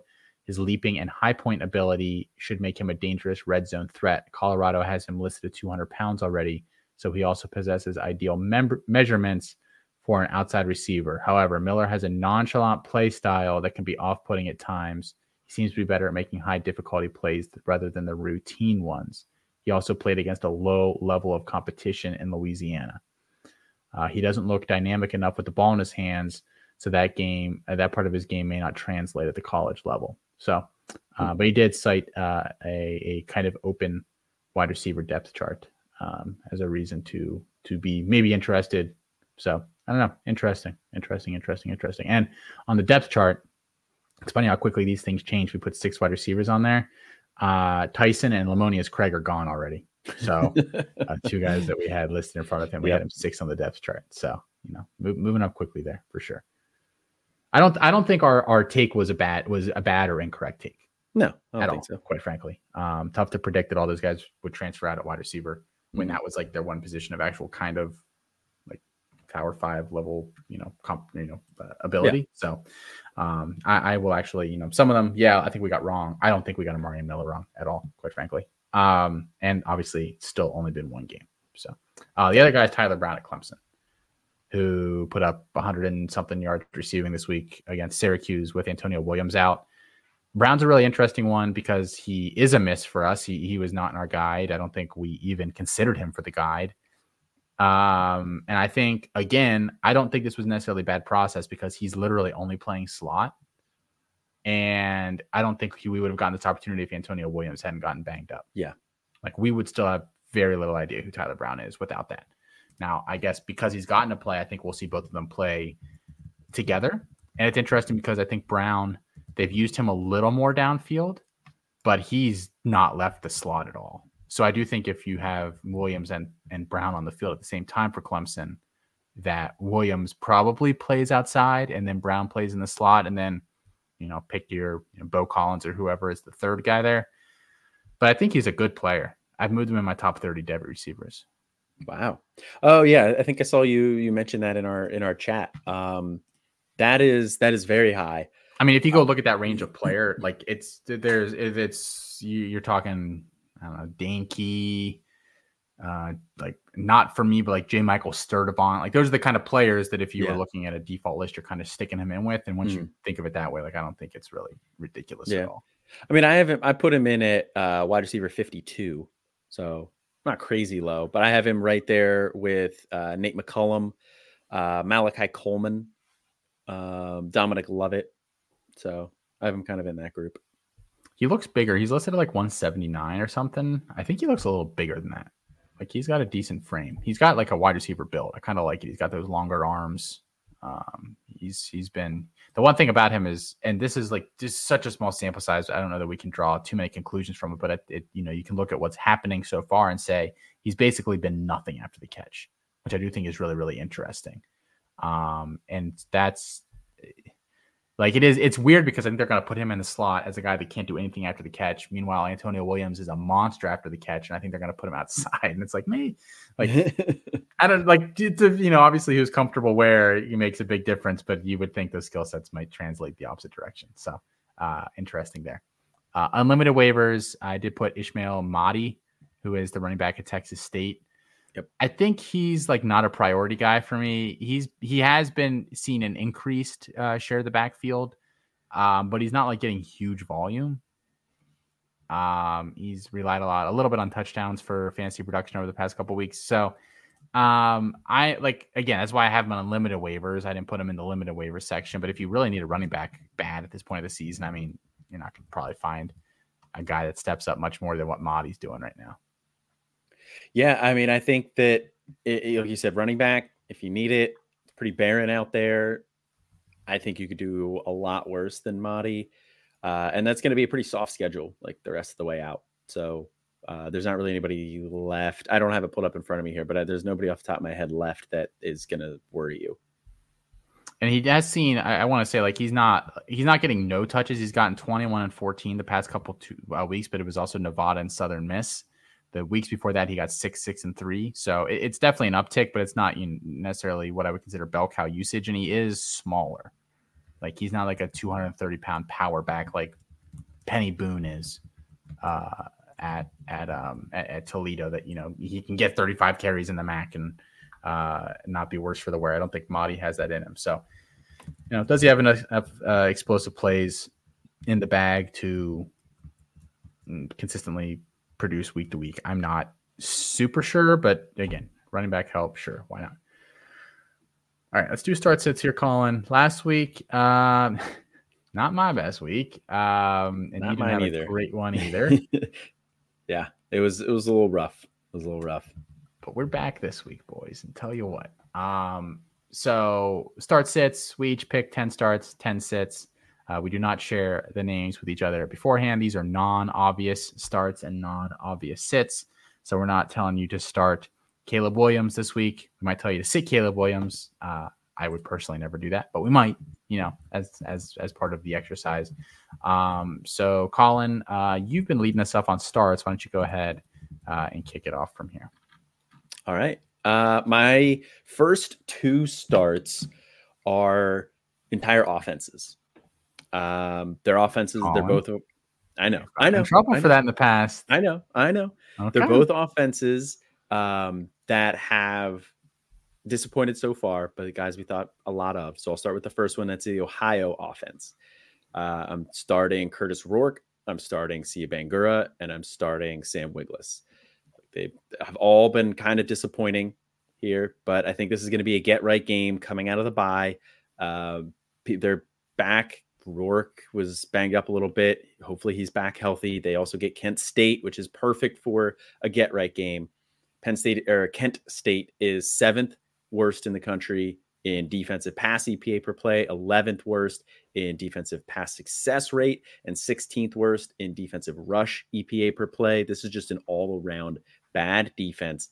Um, I know they've disappointed you a little bit, but I'm firing up the whole Ohio offense this week. You know what? I just had one of these players on my list, but I will I, I will match you as we have done in, in we in a couple times recently where you, you were a little more aggressive with yours, so I'll I'll go aggressive with you. We'll we'll live or die by this one. Yeah, I agree. The only like it doesn't even really give me pause, but the thing that's really been killing Bangura has been that O'Shaan Allison is still there and he's not a terrible player. Um, it's a weird way to describe it, but he's he's like a competent other running back. So Banker hasn't had the backfield to himself. Um, I think I think this week it probably doesn't matter. So yeah, yeah, I think I think this week probably doesn't matter. Uh, overall, not great that he hasn't been able to to seize that backfield and O'Shaan Allison is back, but uh, I feel good about all of them this week. Yep. Go ahead with the next one, Colin. All right, my next offense that I'm starting everybody in is the UTSA offense. Uh, another offense has been disappointing this year, but another get right game for them. They get Temple. Temple has not been a very good defense um, this year, and they are also they're 19th worst in defensive pass EPA per play, and mostly you're looking at the passing game options in in this offense that have been disappointing. Harris, Barn, Harris, Cephus, and Clark is supposed to be back, I believe. And he has played a couple of snaps here or there yeah. the past couple weeks, I believe. Yeah. But. So I think he's back after the bye, hopefully healthy. If he's if he, if we get word that he's going to go, um, I would fire him up this week in a week where you're probably scrounging around for players to start. It's going to be a tough week with all these buys. Uh, and then I'm also starting uh, Kevorian Barnes in this group too. He's looked decent, uh, but just really hasn't. The touchdowns have not been there for him. Um, so I'm starting all four of them. Yeah, that offense really hasn't been able to get close to the the the end zone, you know, the red zone to yeah. let him go to work. Like, yeah, you know, it has haven't been a lot of those valuable touches. Um, I'm starting Marquez Cooper this week. I said start him last weekend. he hit barely, barely. I think he got like 17.7. Um, Eastern Michigan is a bottom 10 rush defense by pretty much every single metric that you're going to be looking at. He had 15 attempts and four targets last week. This isn't a guy that's going to get 25, 30 carries, but I think if he can get close to 20 attempts per week with the MAC play rolling around, I think that's going to be enough to get him uh, to be, you know, consistently right around that 20, 25 points. Um, and I think he does that this week. Okay. Okay. I like that. Um, my next start here is a guy that I've, I've said to start a couple of times.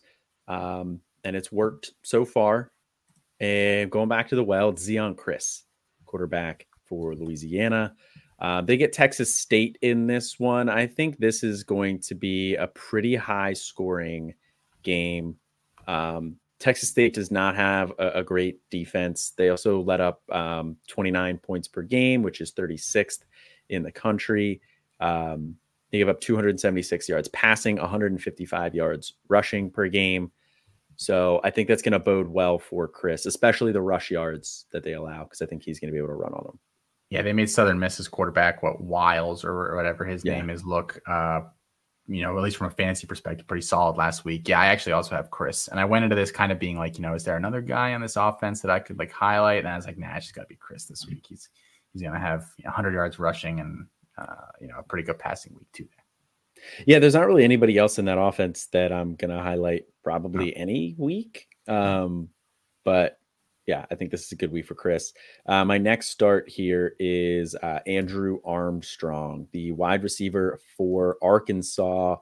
Uh, they get Ole Miss this week. Ole Miss just got absolutely shredded through the air. Now, granted, it was uh, LSU. That's a, that's a good um, passing offense, but uh, he's really the, the last healthy body in this wide receiver in this like pass catching group. Um, they've been banged up a little bit. Haas is out for the year. Um, and Armstrong, outside of last week, he only had four targets last week, but he's had six targets in at least every other game, at least.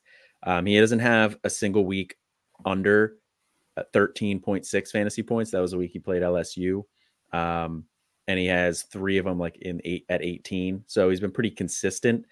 Uh, I think he's going to get in the end zone here in this one. Like I said, Ole Miss allows a lot of uh, a lot of passing work. Uh, so I am firing up Andrew Armstrong. I am starting Jase Bauer this week. I thought about it. Did you? Okay, I did. Yeah, the the Central Michigan uh, quarterback there. They take on Buffalo.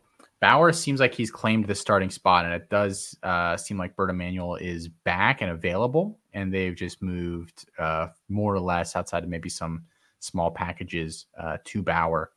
Over the past two weeks, Bauer has put up 21.9 and 46.7 fantasy points. Buffalo Uh, I think last week kind of an anomaly there. DJ Irons gets hurt. Akron is just quite frankly not very good at all.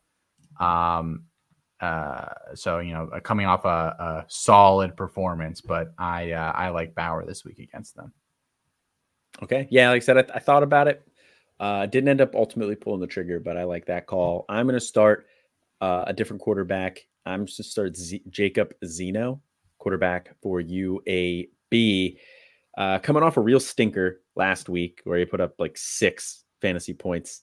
Um, but previously 28, 24, 30, 32. So he's been pretty good all year.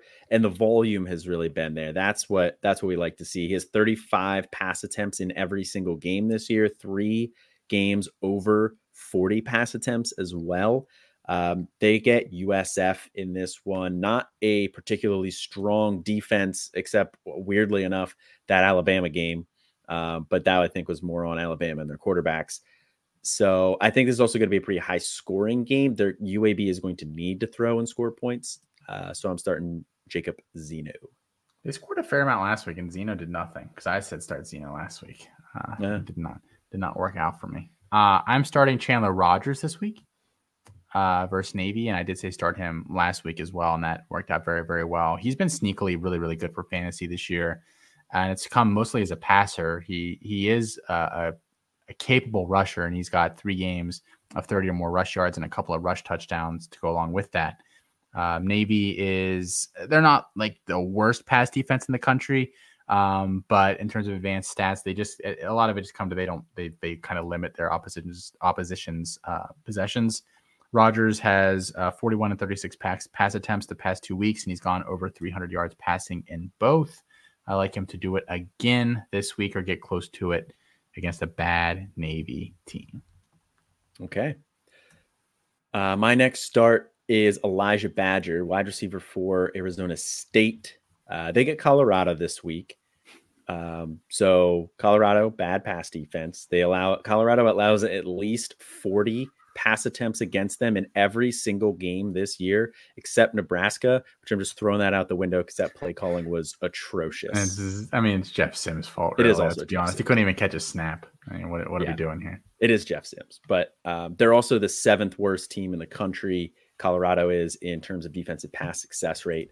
So, not a very good defense overall, not a good pass defense. And the volume has been there for Arizona State. They have at least 30 pass attempts in every single game this year. Last week, 43 pass attempts, 362 yards passing. The touchdowns weren't really there, but Badger's been the big beneficiary of that. He has 21 targets over the last two weeks, and he has 27.5 and 19.8 fantasy points the last two weeks. So if if Arizona State's going to move the ball, they're going to need Badger to help.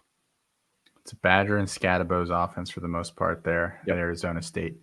Uh, I'm starting Kimani Vidal this week against Arkansas State. Um, you know, kind of from a fantasy perspective, I had a couple bad weeks, had a couple really good weeks, um, but volume isn't the problem. He has 17 or more carries in four of his five games this year, and he has over 20 in three of those. Uh, he also has nine total receptions on the year, so he is getting some work through the air. Arkansas State has a bottom uh, 20 rush defense in the country.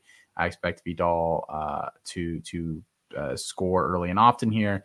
And I think the nice thing actually here is that Arkansas State now with Jalen Raynor there uh, will keep this game competitive longer than maybe it looked like they would have three weeks ago, which I think is a good thing as well. Um, I'm starting Ray Davis this week. Not making the same mistake last week. They played Georgia, but I'm not scared off by that Georgia matchup, um, which feels weird to say because normally, anytime you see somebody play Georgia, you're just like, well, I'm taking them out of my lineup this week. Um, but Georgia got gashed on the ground last week. Uh, Payton Thorne ran for 92 yards, which was very weird, but the whole team uh, for Auburn ran for 219 yards and two touchdowns last week, which is oddly enough pretty close to what Ray Davis ran for. Um, so I'm not falling for it again despite the tough matchup, I am starting Ray Davis. I'm starting Ricky Pearsall this week against Vanderbilt, Florida wide receiver. Vanderbilt uh, is like almost a, pa- uh, a pass funnel as a defense because the pass defense is just so bad. but like teams aren't even necessarily like trying to run against them. It's just like, okay, we're just gonna burn you through the air. Pearsall, Florida's leading uh, receiver this season. I think just sees pretty hefty volume in this one. So I, I like Pearsall a lot this week, actually. All right. I I kind of was like trying to find somebody in that matchup that I wanted to go with, but I ultimately decided against. I actually almost said one of the running backs too, because I think, you know, like I said, it's so the defense is so bad that you kind of want to pass on it, but Florida is a conservative offense and they might just get up enough that they just run the ball anyway. Yeah, I think that's definitely fair. Um, so I am starting Lideatrick Griffin. Um, I think his nickname's Tulu, the wide receiver for Mississippi State. Um, Mississippi State has not looked great offensively, um, but that hasn't really mattered that much for Griffin. The volume has been there for him. Um, he had four targets in week one and a blowout win against um, South Louisiana. And then he only had five targets last week against Alabama, but the other weeks, 10, 6, and 7 targets. Um, he had a huge game against South Carolina where he went for 256 yards. I'm not expecting that here, but he's going up against Western Michigan. Very soft matchup. Um, Western Michigan is uh, 17th worst in the country in defensive pass EPA per play, so they're very susceptible through the air. Uh, I think this is going to be a, a, nice week for Lideatrick Griffin. Yeah, I took I, I picked Jo'quavious Marks from that matchup. Uh, you know, even last week, only nine carries and he's a little banged up, but he got 68 yards on those nine carries against Bama. So he doesn't even need a 30 carry game to put up 100 and a couple of touchdowns here. Yeah, I think that's fair. I, I considered Marks there, but I'd said to start Marks on a couple other ones, so I want to go another direction but I would also start Marks. Um, I am starting Phillip Brooks, wide receiver for K State. Um, he's a guy who might be floating out there around, and, and Dietrich Griffin too. Both those guys might be um, out there on, on your waiver wire. Uh, those are guys that I would consider picking up in unlimited waivers as well, uh, if they are. But Phillip Brooks, wide receiver, Kansas State, they go up against Oklahoma State. Brooks has at least seven targets in every game, so the volume is there. Uh, and Oklahoma State is the 11th worst defense in the country in defensive pass EPA per play. Uh, they're coming out of the bye. His really only competition for targets is um, Ben Sinnott, the tight end, fullback, uh, H back type guy. So I, I think Brooks is going to have a big game here. I like that one. I'm starting Mitchell Evans, Notre Dame tight end against Louisville. Louisville's pass defense is just so freaking bad. Evans has been uh, the most consistent target over the past couple weeks, and a couple of their wide receivers went down last week. I don't think they were extremely serious uh, injuries, but um, could be enough to limit them or keep them out of this one. Um, so yeah, I, I, like Evans this week. I think he has um, a, a, pretty. I don't think he's capable of like an enormous performance, but I do think he can be. Um, you know, another. He had, he went six for one thirty four or something last week. If he goes five for hundred, I think that's a very reasonable expectation. Okay. Um, my last start here is Raheim Sanders, running back for Arkansas. Oh, okay, here's going to be a fun one because I have him on the opposite side. Ooh, he was uh, finally came back, first game back in a couple of games, healthy. Um, you know they were working him in, but he had um, 34 yards rushing, but he had 36 yards receiving too. So he's been getting a little bit of receiving work. Uh, they're going up against Ole Miss they're going to need to score um, against Ole Miss. They're, and again, I, I started Andrew Armstrong. Um, the more I thought about it, also going to start Raheim Sanders here in this one. I think he, they're just going to need him. And Ole Miss got gashed last week um, on the ground and in the air. So they're susceptible to both. And I think Raheim Sanders is going to have a nice week.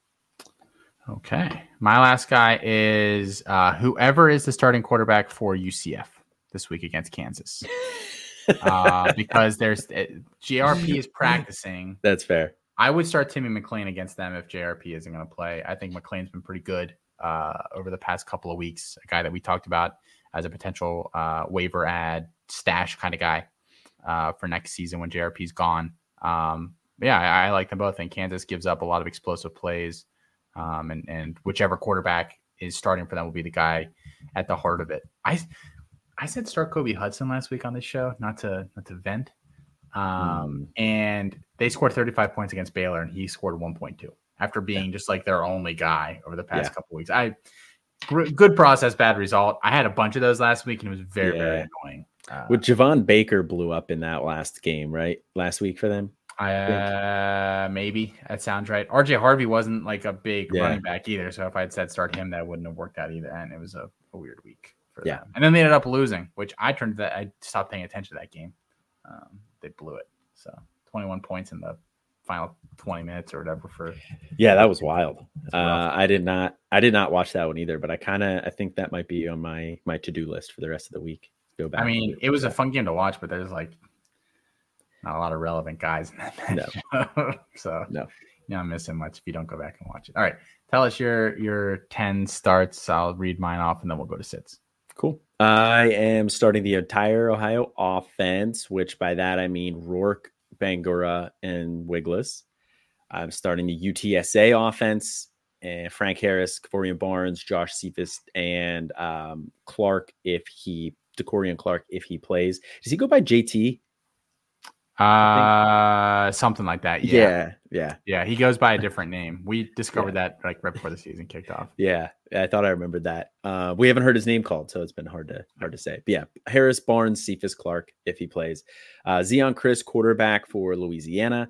Andrew Armstrong, wide receiver, Arkansas. Jacob Zeno, quarterback, UAB.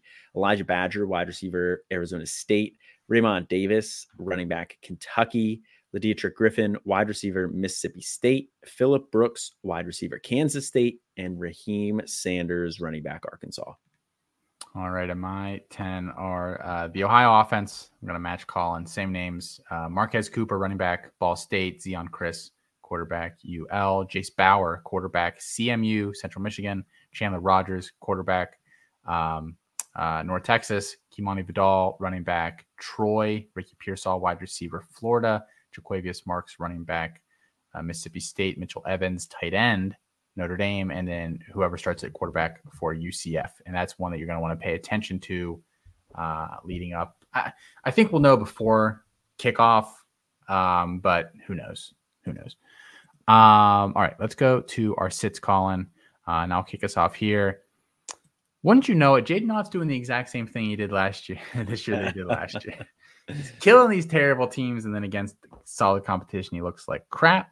Uh, well, they have solid competition this week. They take on Oregon State. Oregon State's got a pretty nasty rush defense. I think uh, probably couldn't pay me to start Jaydn Ott this week.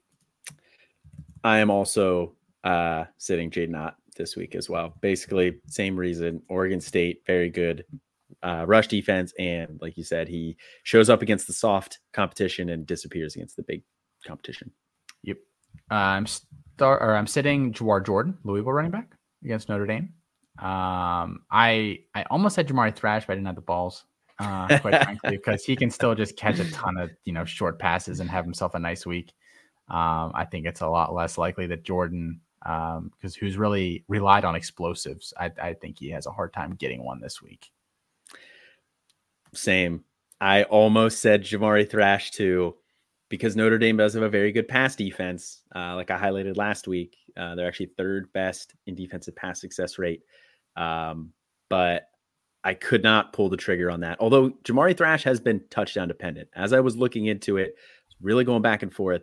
But I really, I, I ended up saying Jawhar Jordan as well. But because you also probably have to start Jamari Thrash with all the yeah, so many buys this week. If you yeah. can sit him, and you have like another good option, I would yeah. consider it. Yes. Not for this contest, but I would consider yes. sitting him in some yes. situations. So yeah.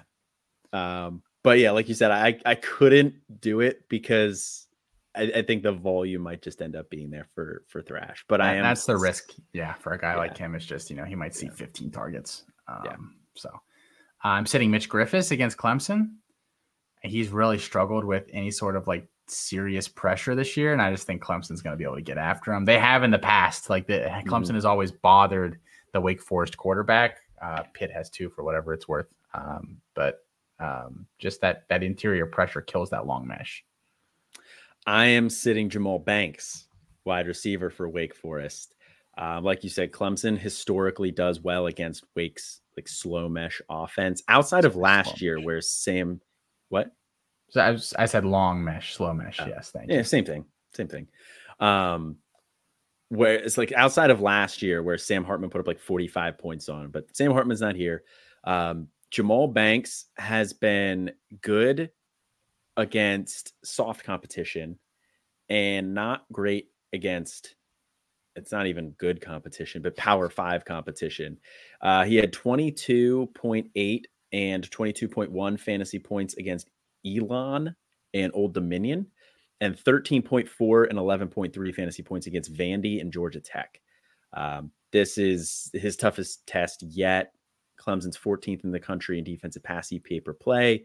Uh, they only allow 183 pass yards per country per game, which is 24th. So I'm sitting Banks. I am sitting uh, Raheim Sanders this week is next on my list here. Uh, he just doesn't look right at all, quite frankly. Um, I it's not like a matchup play or anything like that. I just I don't think he looks right. I think this offense as a whole uh, hasn't looked particularly great, so I'm not even sure there's going to be a ton of as, as bad as Ole Miss looked defensively last week. Um, LSU's done that to most of the teams they face this year, so you know whatever. Um, but I, I, I just don't think this whole Arkansas team is really right right now. Um, so I, I'm sitting Raheim Sanders this week. Yeah, but are you taking into account Dan Enos is the offensive coordinator and how fired up he is.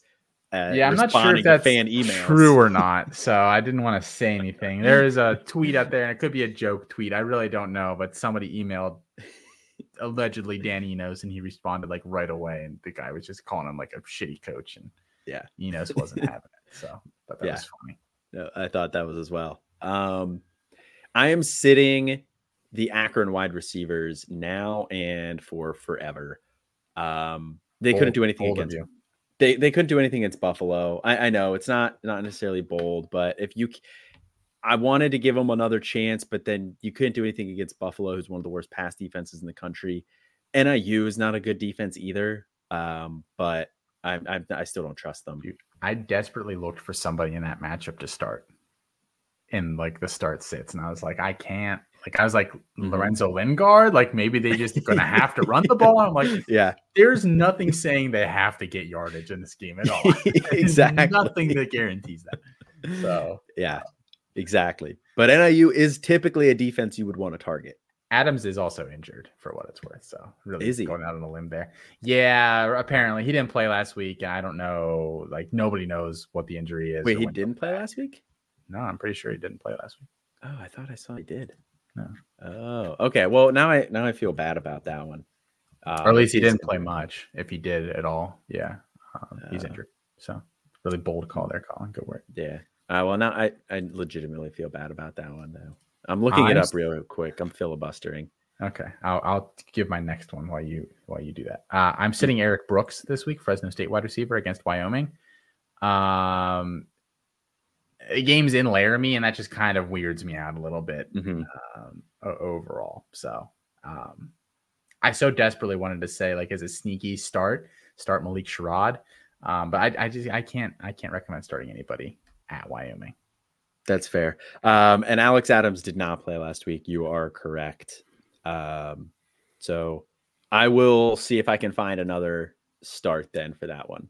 I had to start or him sit. in one. I had to start him in one league last week, literally just because I didn't have anybody else. It's a no waiver league, and uh, uh, I had like half my team on buy. I actually even made a trade. I had four empty spots I would have just had for the week, and I went. I went and made a trade right before deadline for uh, Luke McCaffrey and Derwin Burgess, just to like have two other guys. Still lost my matchup, so uh, maybe I shouldn't have done that. But it's a it's a contending team, so overall I, I don't hate it. But um, so I, I had to start Alex Adams and got a got a fat zero. That was cool. Gotcha. Yeah, I'll uh I'll take a look see if I can find anybody else. I'm sitting uh Roman Hemby, uh running back for Maryland. He has really struggled these last two games. Um 2.6 and 9.3 fantasy points. And they get Ohio State this this week. Ohio State's got a, a pretty solid defense. Um, they did a pretty good job against uh Estime and Notre Dame. Uh, I think that Maryland offense is just going to struggle to move the ball against them. So I don't, uh, I don't, I don't trust Hemby here. Had just enough wherewithal to go half a yard over his PrizePicks total, though. That jerk off. Eight carries, six yards, and then ends with 14 for 54. That was the right read. That was the right read. You can't convince me otherwise. Um, Jase McClellan, I'm sitting this week against A&M. Is that you, you're saying start, you know, sit all these obvious guys. So, um, yeah, I mean, I don't. I think that's. I, I I considered saying to sit him. Um, I don't think it's an obvious sit. Yeah, and it's been pretty good against the run. They have. They're splitting. What did I say all off season? That if that Roydell Williams could be a problem here, could be. Even though I loved Jase McClellan coming to the I still said you know there is a chance that that Roydell Williams is a problem. He got 10 carries last week. I think he probably gets about that again this week. I mean, it's just he has a role. He has a role. Uh, I am sitting Evan Stewart, wide receiver for Texas A&M. Um, look, he he hurt me last week. He got 12.7 fantasy points. Um, when our cutoff is 12.5 for a sit. So very, very close. But he had two uh, catches for 50 yards and a touchdown, and then he had negative three yards rushing. Um, but he only had three targets last week. I I just think this offense is not going to look that good with Max Johnson at the helm, even though they they were okay last week. But they're going up against Bama. Um, Bama has has come out since that uh, USF game. They've they've looked pretty good. So I don't trust Evan Stewart this week. I am also sitting Evan Stewart. Max Johnson stinks. You I you you didn't sugarcoat it. No, I, I sugarcoated it a little bit. Um I am, scored like 30 something points last week, and most of it was like special teams and stuff. It wasn't because of what Max Johnson or anybody yeah. else on that offense really did. Yeah. Yeah. Um, I am sitting Marshawn Lloyd, running back USC. Um, man, he he should have been a, a, hit for me last week as a as a, saying a start. They got up and then refused to run the ball. I know. Colorado can't stop the run at all. It was yeah. baffling. Yeah. I was I was upset. I was very upset. He only had 13 carries last week. Um, and he was running it was like six yards a clip. Yeah. Um, he was killing them. But if they're gonna keep doing that, then if they're going to keep only giving him 13 carries, then I it's hard to trust him each week. And they play Arizona this week. Arizona's more of a pass funnel defense. Um, they're passing; they allow 248 pass yards um, per game, which is like 25th in the country, 25th most in the country. Their rush defense is decent though, um, 23rd uh, in the country and fewest rush yards per game allowed with 98 and 17th best in defense rush defensive EPA per play. So it's a soft matchup overall, but I don't trust them. don't trust USC to run the ball. I am sitting uh, Jalen Buckley this week. Um, and not necessarily because of the matchup against Mississippi State, because I do think in some circumstances he might just get enough volume anyway. But he they're they're back to the you know they've got a couple backs healthy again. He only got 13 carries last week. Uh, Abdus Salam got eight, and then their quarterback Trent Bourguet actually they they ran him several times as well.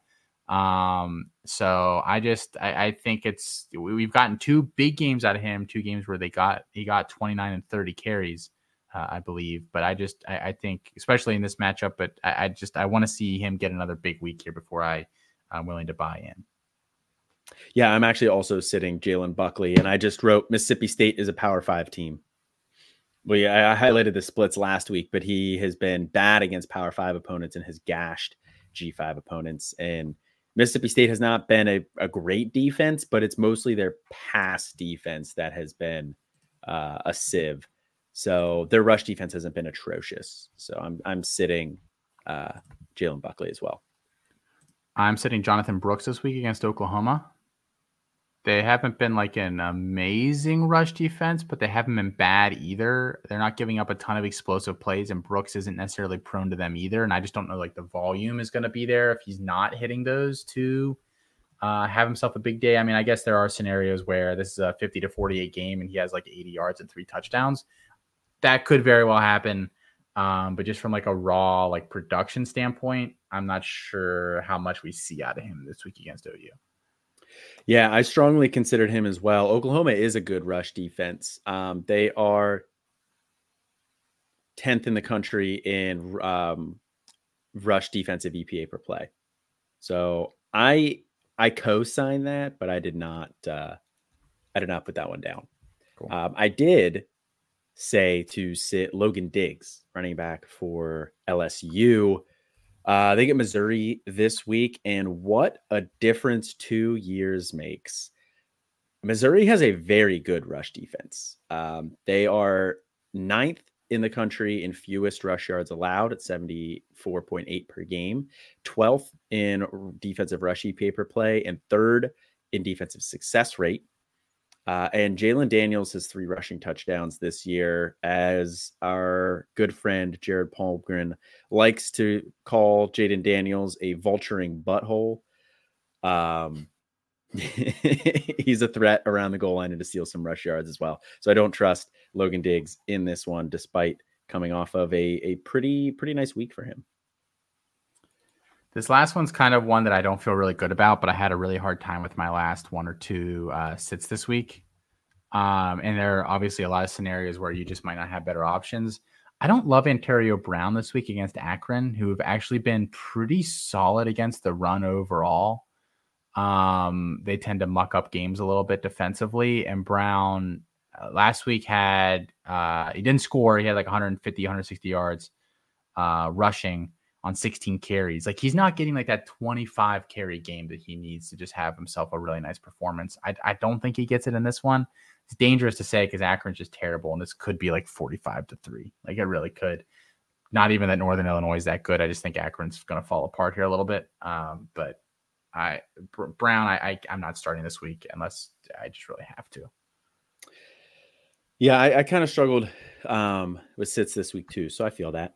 Um, but I my last sit here is Chevan Cordero, quarterback for San Jose State. Uh, he's been pretty disappointing for me overall uh, this year. He's a guy that I, I drafted in a fair amount of places, and that San Jose State offense has not looked great.